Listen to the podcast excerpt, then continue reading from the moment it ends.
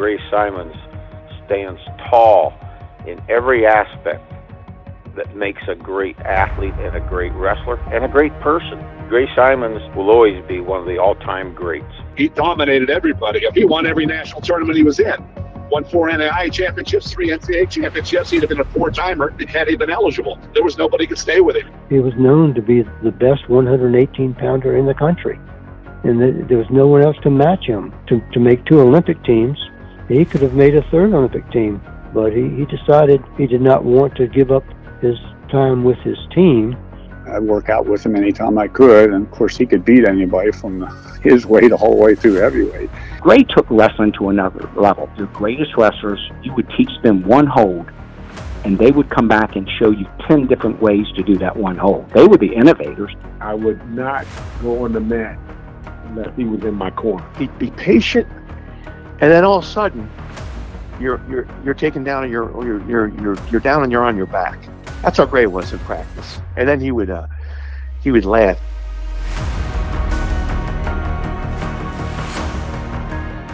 I'm Jason Bryant, and from the National Wrestling Hall of Fame's Etched in Stone series, this is Seven, the story of Olympian Gray Simons, college wrestling's only seven time national champion.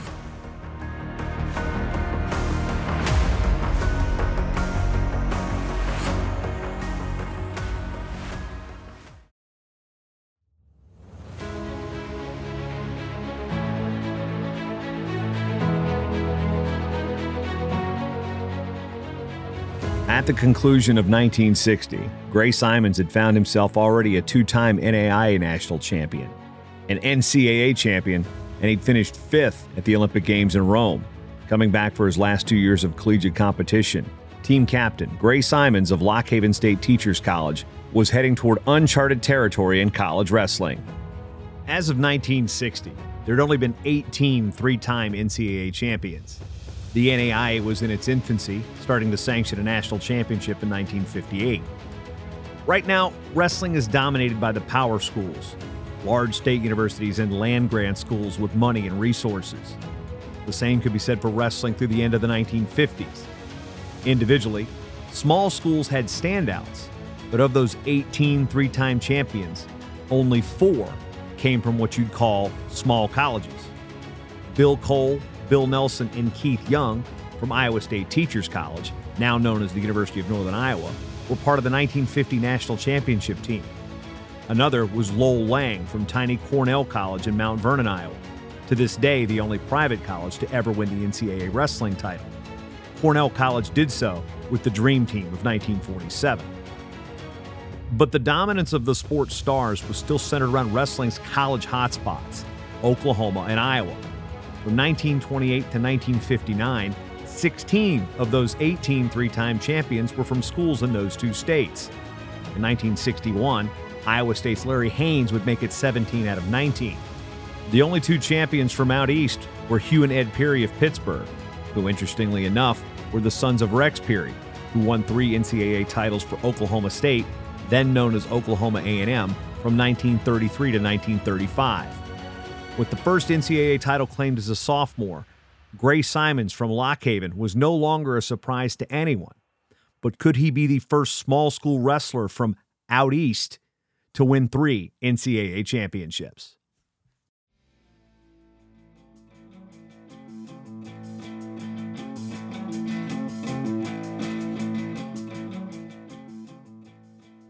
In that era, college wrestling in Pennsylvania wasn't just centered around Penn State and Pittsburgh, although they were the powerhouses in the central and western part of the state, with Lehigh holding it down out east. In the Pennsylvania State College Conference, rivalries were brewing with Lock Haven, Bloomsburg, and Shippensburg, to name a few. Here's Jack Day, Lock Haven native and bald eagle wrestler.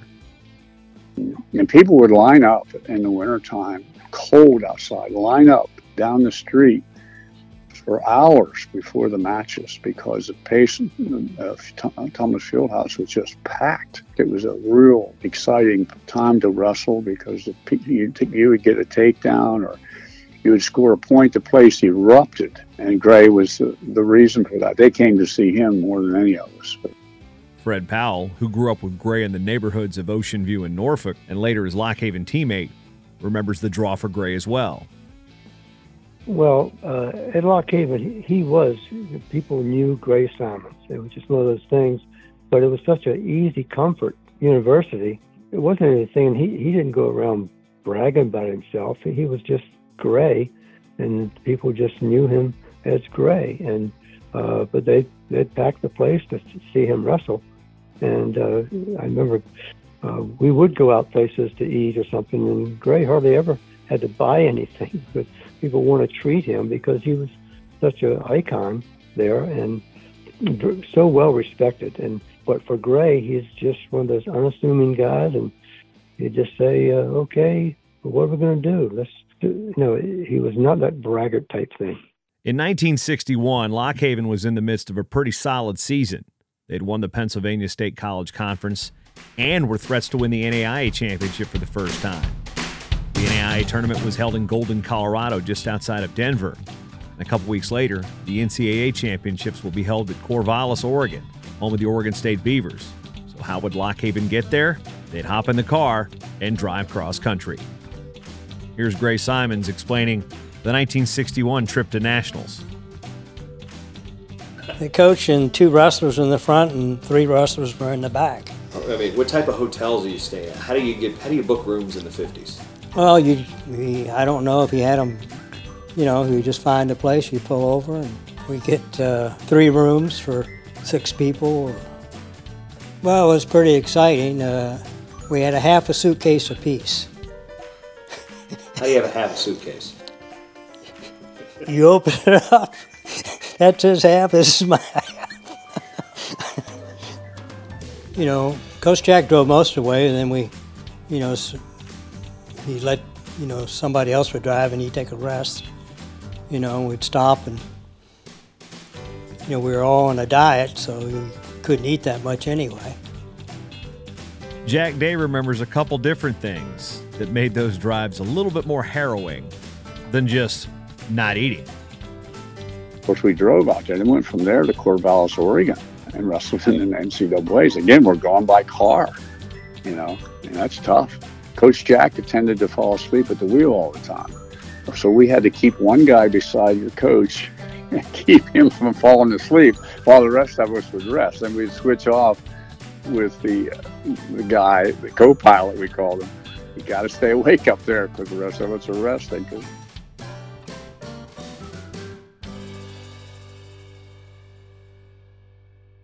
Still wrestling dual meets at 123 pounds. Gray bounced between 115 and 123 for tournaments as well. But when the postseason rolled around, he'd go back to 115. In that drive to Golden, Colorado, with Lock Haven bringing five wrestlers to the NAIA championships, Gray Simon's quest for a title would begin with an 11 1 victory over Dwayne Schmitz of Valley City State before beating Bill Siri of Colorado School of Mines 14 1 in the semifinals. Simons would pin Bank Swan of Moorhead State in 6 minutes and 10 seconds for his third NAIA championship. But it wasn't just Gray Simons celebrating success this time around, as four of the five Lock Haven wrestlers made the finals. Biff Walliser won the championship at 130 pounds, while Jack Day and Bill Bailey were runners up at 137 and 147. Lock Haven outdistanced host Colorado School of Mines 50 to 35 to give Coach Hubert Jack his only national championship title as a coach. While Simon's performance was pivotal for the team championship, his leadership was probably more crucial. Here's 137 pound national runner up, Jack Day. But we only had like five guys and we won the championship. You know, he was, again, he was our inspiration. Everybody went out there, man, they just gave it all. We went out there all three or four days ahead of time because of the altitude. Coach Jack was very smart that way. He took us out there, and the first couple of days we were dying. But you know, we adjusted. You're a top athlete. You adjust quickly to the the oxygen. And uh, but again, again, Gray was our inspiration. He was our leader. You know, and I think we did well because of him. He just you felt if you didn't do your best or you didn't place or win, you were going to let Gray down. And but that was that was an exciting tournament. Even more challenging than keeping Coach Jack awake on the drive to Corvallis from Golden was the competition at the 1961 NCAA championships. where Gray Simons would be the only bald eagle wrestler to place. The returning champion and a surprise to no one, Simons came in as the top seed and beat Oklahoma State's Gio Umezawa 8 2 in the first round. Then he faced a familiar foe in the quarterfinals, Bill Merriam of Lehigh, his former high school teammate. Now, if you remember, Gray Simons couldn't wrestle the second half of his senior year. The wrestler who won that weight class in Gray's absence was Merriam. At the bottom half of the bracket, the number two seed was Dick Wilson who Simons defeated the year before from the University of Toledo. The number three seed was high school teammate Okla Johnson, who was a four time state champion at Granby, wrestling for Michigan State, and Virginia Tech's Mike Grandstaff, who knocked Gray out of the starting lineup at Granby as a freshman and then beat him in the state finals as a junior. Gray would beat four seeded Don Webster of Iowa State in the semifinals before again drawing Wilson in the finals. Simons would win the second NCAA championship of his career with a 7 3 victory over Wilson. The match strategy, though, went way back a full year in a conversation Gray had with Hubert Jack following his overtime win with Wilson in 1960. When I wrestled Dick Wilson in the finals my uh, sophomore year at Maryland, and he he was runner up from the year before, and I rolled him. Now Granby rolled him a couple of times, but on the on the takedown, he never shot a takedown. And I shot like a low ankle shot, a sweep. And I got his foot and he kicked out and he got the takedown. And so at the at the end of the match, I had to ride him out. I hadn't ridden him uh, hardly at all. I had to ride him out the last 30 seconds, 45 seconds to win the match. And Coach Jack, on the way home the next day, he says, You know, if a guy has a wide stance like this, and you go to sweep him, he has good lateral motion. He said, but he can't move back, forward, and back. So he said, you know, he's maybe a double leg. So I wrestled him the next year in the finals, double legged him twice. You know, he realized just that, just changing your take, hitting the guy straight on when he's got a wide base that he can't move. But if you try to sweep him, he has good lateral motion.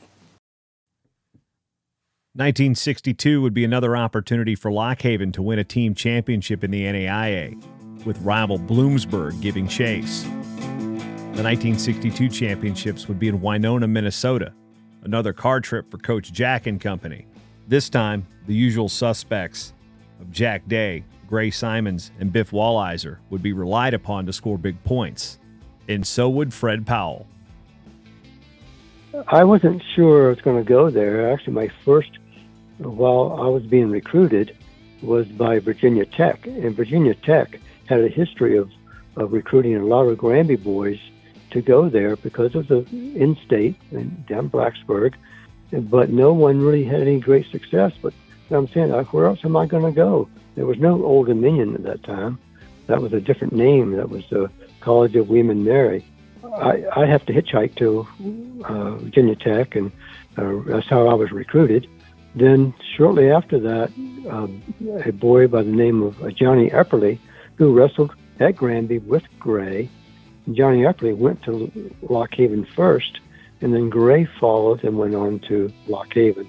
I don't know if uh, Johnny recruited him or not, but I just know that when I was looking at Virginia Tech, I was ready to leave, packed, ready to go on a Saturday, and uh, Mr. Hubert Jack, Coach Jack at Lock Haven, came to my house and talked to me about uh, going to Lock Haven. And Johnny Epperly and uh, Hubert Jack would uh, talk to me about Lock Haven. Within two days later, I left for Lock Haven. With Fred Powell in the lineup, Lock Haven had a formidable first four weights. Gray Simons at 115, Fred Powell at 123, Biff Walliser at 130, and Jack Day at 137. The quartet even had their own nickname. Uh, it was four of us, called the four gruesome foursome that we were so successful from Gray, myself, Biff, and Jack Day were the, were the four. We were pretty consistent winners. and we just you know would battle at at practice, and we would just know that okay, if we score a point on Gray, then that's hey, you want to celebrate. That offseason, a rule change would limit Simon's scoring. Takedowns were normally two points, but the rule change said only the first takedown of a match was two points. Every subsequent takedown was just one. Some believe it was aimed at Oklahoma State's crafty take 'em down, let 'em up style, while others clamored for more mat wrestling. Whatever the impetus for the rule change, it impacted takedown artists like Simons on the scoreboard, but not necessarily in the win column. In 1962, Lock Haven's wrestling world was also centered around rival Bloomsburg. The Huskies and legendary coach Russ Houk had owned the Pennsylvania State college scene, having not lost a dual meet in three years. At the Nationals in 1961, it was Lock Haven that was the upstart winner. But in 1962, it would be a dogfight. Undefeated since his freshman year, Simons was cruising along, wrestling at 123 pounds most of the year, and then dropping to 115 pounds for the national tournaments. But on January 27, 1962, undefeated Bloomsburg would come into Thomas Fieldhouse at Lock Haven to take on the undefeated Bald Eagles, the first of three showdowns between the two squads. New Jersey native Joel Malitsky would be Gray Simon's foe in the duel, but Lock Haven had to stare in the face of adversity, including an injury to its most talented star. Here's Jack Day. We lost one match our last two years. That was to Bloomsburg, who had a great team back then. We lost by one point. And one of the matches we wrestled Bloomsburg, Gray had a top rib cartilage, and he was in terrible pain. But he still went out and wrestled and won. That one of our really tough guys too, and that was an inspiration to all of us. You know, how can he do this? I mean, he had popped rib cartilage. I don't know if you know what that is or not. Cartilage between your rib popped out, and it's very, very painful. But he went out and wrestled anyway.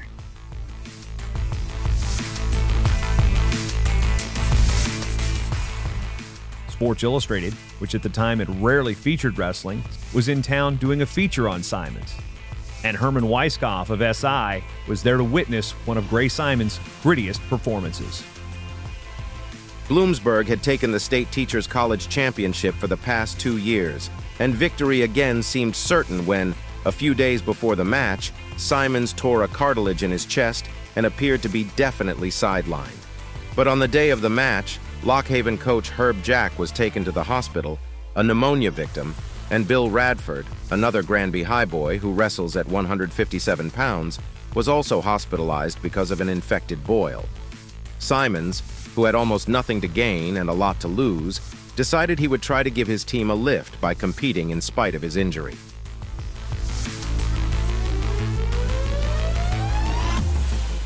With more than 4,000 spectators crushed into every corner of Lock Haven's Thomas Fieldhouse, Simons took on Joel Malitsky. As he almost always does, Simons got a first period takedown, giving him a 2-0 lead. His injury, however, was more serious than he had believed, and he was unable to hold his man. Malitsky's escape gave him one point. Thanks to his amazing speed, Simons was able to score more takedowns. Each one after the first is worth one point but always had to let Malitsky escape. Thus, Simons led 5-4 as the bout neared the end.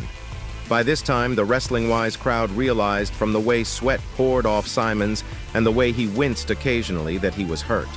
Malitsky sensed it too, and went for a takedown. Simons staved him off, backtracked, moved out of reach, and then lunged in. He got another takedown, but again had to let Malitsky go. A few seconds later, the match ended, with Simons a 6-5 winner. Some people in the stands cried. Without Simon's victory, his 72nd in a row, Lock Haven would have lost. With it, the team got its 17th straight win, 16-12.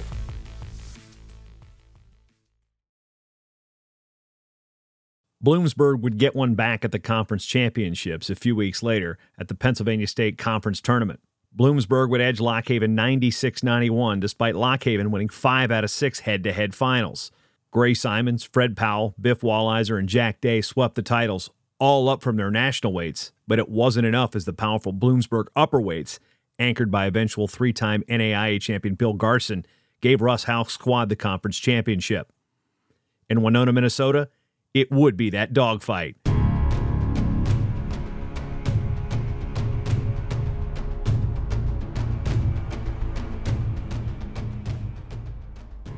A 15 hour drive from central Pennsylvania is Winona, Minnesota, home of Winona State College, right on the banks of the mighty Mississippi. Also mighty were the title contending squads from the Keystone State Bloomsburg, Lock Haven, and Lycoming, along with Midwestern powers Moorhead State and Winona State of Minnesota. Bloomsburg and Lock Haven both sent five wrestlers, with the Bald Eagles five again loading up for Coach Hubert Jack's car for yet another cross country trip. Lock Haven took a hit right away as 177 pounder Ivan Dengies fell in the first round to Winona's Pat Flaherty. Coach Jack and his team had to wait. The consolation brackets in that era are similar to what we have now with international wrestling, save the French sounding name repechage. They just called it follow the leader. If you lost a wrestler who made the finals, you got pulled back in for a chance to wrestle for third. Dengies would play the waiting game. Gray Simons, on the other hand, didn't. As he'd done 77 times in a row before, Simons would win, taking his quarterfinal opponent Terry Zastrow of Luther College down 12 3. Moments later, Lock Haven's title hopes took another hit. At 130 pounds, returning champion Biff Walliser was knocked off by an upstart Ohio native from West Liberty State College named Robert Douglas. You may know him better as Bobby. With two men now waiting, Simons stepped up again, defeating Bill McCreary of Superior State, now known as UW Superior, 8 5. That semifinal win put Simons in the finals for a fourth straight year. Winona State's Pat Flaherty was beaten by Eastern Illinois' Jim Gardner in the semis at 177 pounds, eliminating Dengies from placement contention. Fred Powell took out Lycoming's Lee Wolf 7 2 in the semifinals, while Day pinned Eastern Oregon's Jack Eckenrode to give the Bald Eagles three finalists. Bloomsburg matched it, sending Dick Scaressi to the finals at 137 pounds opposite Jack Day, Robert Hall to the finals at 177, and returning champ Bill Garson at 191 pounds. Bloomsburg had two other wrestlers pulled back in. Fred Powell would fall in the 123 pound finals to Arthur Maughan of Moorhead State. You may know him better as Bucky. Day would get his title and exact a little personal satisfaction on their rivals by defeating Bloomsburg's Dick Scaressi. Day had later learned that Scaressi had stayed at 137 pounds, almost in defiance of coach Russ Houk, who was reported to have saying, You can't beat Day. Houk was right. History didn't elude Gray Simons, though, as he pinned Fort Hays State's Jim Belch to become the first wrestler in NAIA history to claim four collegiate national championships and the first wrestler to achieve the feat in any division. Ultimately, the team title was out of reach as Bloomsburg outpointed Lock Haven 56 47 to reclaim the NAIA national championship. Gray Simons would be named the tournament's outstanding wrestler for the fourth time, also a first in collegiate wrestling history.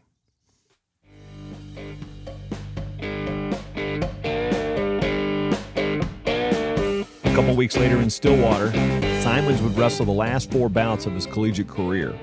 With 79 or 80 wins in a row, Gray was adding to his then college record win streak. To this day, those win streak records are a matter of dispute, not necessarily for Gray, but Amateur Wrestling News editor Jess Hoke reported in the March 21, 1962 edition that it stood at 79 wins in a row going in. And since AWN is the sports publication of record, we'll go with that for the purposes of this story at least for now. Gray Simons would have more eyes on him than ever, as Gallagher Hall, named for famed Oklahoma State coach E.C. Gallagher, would host the 1962 NCAA Wrestling Championships. A record 249 entries were set to compete from 60 schools, including one of the smallest wrestlers from one of the smallest schools, Gray Simons. Hoke believes Simons' top competition would come from Big Eight champion Mark McCracken, a Stillwater native wrestling not only in his home gym, but his hometown. Colorado State's Gil Sanchez was also a threat, as was EIWA champion Bill Merriam, Simon's old high school teammate, who made the move down to 115 from 123 pounds where he won the Easterns. It was an easy win for the Oklahoma State Cowboys, setting a then record distance between them and rival Oklahoma. The 37 point win over the Sooners was the main headline, but at least one Cowboy would be disappointed. Simons was the top seed and easily defeated Southern Illinois' Isidore Ramos in the opening round, 13 4. In the quarters, it was Iowa's Fran McCann. Simons took home a 6 3 victory. In the semifinals, it was expected Gray would see Oklahoma's Wally Curtis, who finished third in 1961. But Curtis was beaten by Virginia Tech's Mike Grandstaff 5 3. So here we are again, senior year in college, and who stands in front of Gray Simons and his path for history? But an old friend and teammate. Here's Gray. Well, we had been, you know, we were on the same team for a while, so we were friends. But then, you know, he was attacked. I was at uh, Lock Haven, and uh, when I had wrestled him, and I had wrestled him before in the Wilkes tournament in Pennsylvania, and uh, I had beaten him up there. So I think what, when we first wrestled at Granby, and even when he was at Norview, he was a little man, and I was still a little boy. you know, he was like, and then I got maturity, physical maturity, and after I got that, then I could compete with him. Simons moved on past his childhood rival 6 to 3 to face McCracken in the finals. McCracken was seeded second and had a one point win over Western State's Van Doty in the first round before beating Granby alum and Michigan State standout Okla Johnson in the quarters. Granby coach Billy Martin was in attendance, not just to watch Gray chase history, but to watch nine of his former Comets compete, including Gray's younger brother Wayne, who was wrestling at 130 pounds for Oklahoma State. In the semifinals, it was McCracken beating Gil Sanchez by injury default. The finals would not be close. Gray Simons beat Mark McCracken on his home mat 7 2 to become the 20th wrestler in NCAA history to win three NCAA championships. His win streak, whether it be 83 or 84 in a row, was an NCAA record, one that would stand until 1970, when a man from Waterloo, Iowa named Danny Mac Gable, wrestling for Iowa State, would break it. I'd, I don't know if I had wrestled any guys from Oklahoma State or not, but yeah, I think I did one year, maybe my junior year at Oregon. I might have had an Oklahoma State guy, but you know, I wasn't. Uh, I was mentally prepared. Had prepared myself for it. The hardest one by far was the first championship against Wilson, and after that, then I, I felt better about about competing with on that level. Going into the NCAA championships, Gray Simons wasn't quite sure what he was going to do post college. He knew the Olympics were still a goal two years away in Tokyo in 1964. What were his options to facilitate that goal? Well, a coach in West Point, New York, already had an option laid out for him. Here's Gray. The West Point coach, Leroy Alitz, talks to me. He says, We'd like for you to have to come up to West Point. And he said, You know, that's where Doug Blubaugh went. Doug wrestled through college, but then he went in the Army for two years, and then he won he won the Olympics. And then a guy that replaced Doug at West Point, uh, Greg Ruth, who wrestled at Lehigh, then Oklahoma, who was he was an NCAA champ, and he was there. And so they were looking for someone to replace him. So I thought, well, two years, I'm going to have to be in the Army anyway, I'm going to be drafted. If I go now, you know, I, I could graduate from college in 62.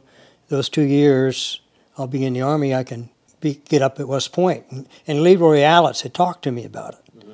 So I decided I'd do that. So I went to camp, basic camp at Fort Jackson, South Carolina.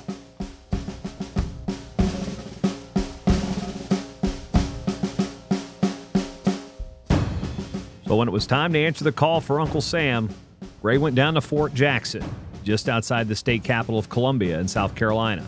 He wasn't planning on wrestling during basic training, but sometimes impromptu matches come your way.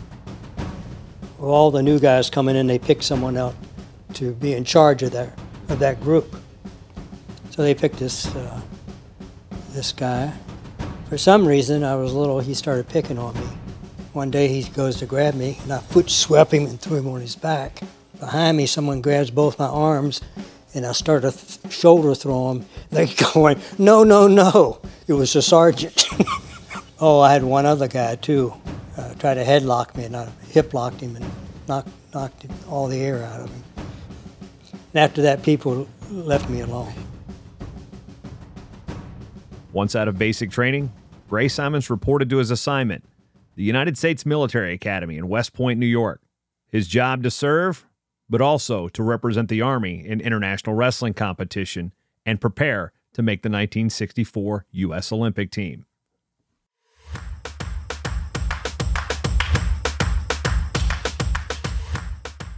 And I, I, I was stationed up at West Point, so I was wrestling in a bunch of tournaments all over the country. I can remember I wrestled one in Michigan, and they had a guy there. He won the Michigan tournament at 36. I won at 25.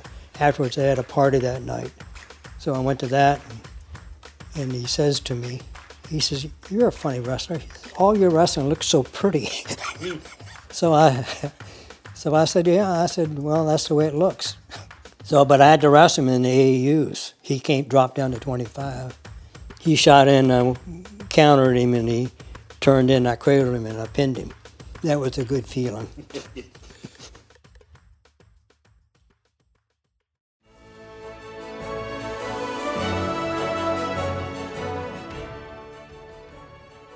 In 1964, the process for the Olympic trials was very similar to what it was in 1960, with the exception being that the final trials camp wasn't months after the final Olympic trials tournament, it was just 10 days. The final Olympic trials tournament would take place at the World's Fair in New York City in August of 1964.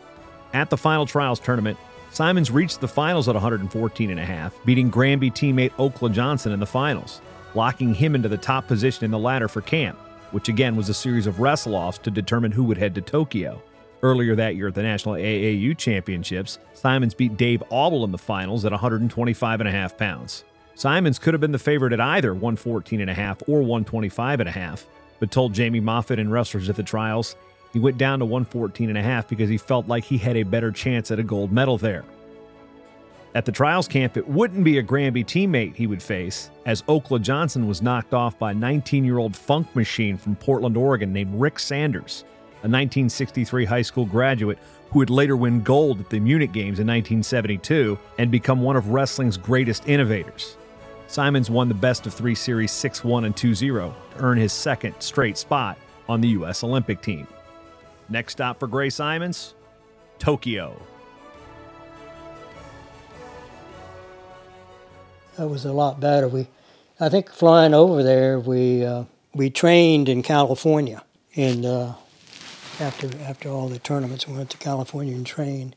So we flew over the North Pole to Japan that way. The wrestling was the uh, they had the I think they had the freestyle first. That was good because then you had you could you know see other stuff too.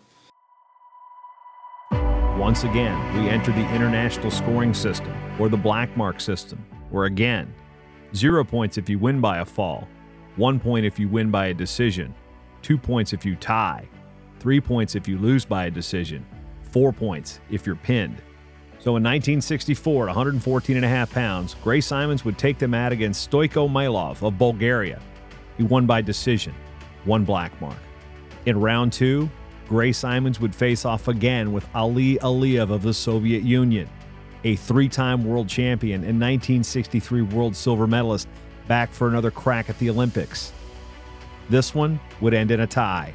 Two black marks for Gray Simons, one win, no defeats, one tie.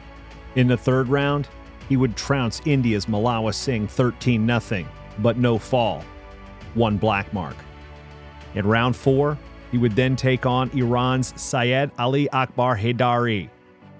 He would not win. He would not lose. Yet another tie. But doing the math, one point in the win by decision, two points for the tie, one point in the win by decision, two points in the tie. After four rounds and no defeats, Gray Simons was eliminated from medal contention. Here again is longtime wrestling historian and author Mike Chapman. Uh, I've talked to Wayne Baughman, who was on that team, and Doug Blubaugh, and they just they both said they thought there was no question at that time Gray Simons was the best wrestler in the world at his point. And Wayne Baughman, who made five Olympic teams and 13 World Championship teams and won 16 national titles, he told me this for the book Legends of the Mat. This is a quote. I do believe Gray Simon should have been a world or Olympic champion, but the thing that hurt him was the soft, slow European mats. Gray and some of our other fast wrestlers were slowed down substantially when they would sink in the mats up to their ankles. There's no consistency or dependability on those mats, and they really threw Gray's timing off. No one in the world could stay with him if they wrestled on American mats. So that's kind of an endorsement from one of the greatest wrestlers in American history. And so the back black mark system combined with these slow European mats made a big difference in Gray's international career. The final weight placements would look like this Japan's Yoshikatsu Yoshida would win gold. Jang Chang Son of Korea would take silver. Haydari would take bronze, and Aliev would take fourth. The two wrestlers that Gray tied were bronze and fourth. Aliev would later win a 1966 and 1967 World Championship, but in 1968, he would ultimately finish just out of medal contention yet again in fourth. Gray Simons, without a loss, finished seventh at the 1964 Olympic Games. You know, you do what you can do. There's nothing, you know, you can't control everything. You can only control what you can do. And you got to, you do your best and got to roll with it.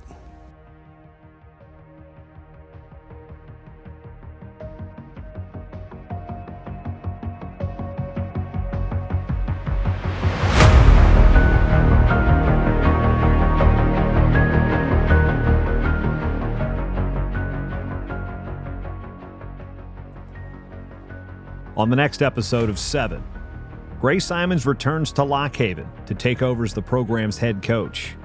There's success, but it's also not easy for the greatest the school has ever seen. A new chapter in his life begins to be written. Gray Simons becomes a family man. All that and an unexpected shift next time on 7. 7 is a presentation of the National Wrestling Hall of Fame in Stillwater, Oklahoma. This episode is written and produced by Jason Bryant. Historical research provided in part by Wrestlers at the Trials by James V. Moffatt, Amateur Wrestling News, volumes 6 through 10, Little Man with a Big Lock on Records, Sports Illustrated's Herman Weiskopf, March 26, 1962, and the National Wrestling Hall of Fame.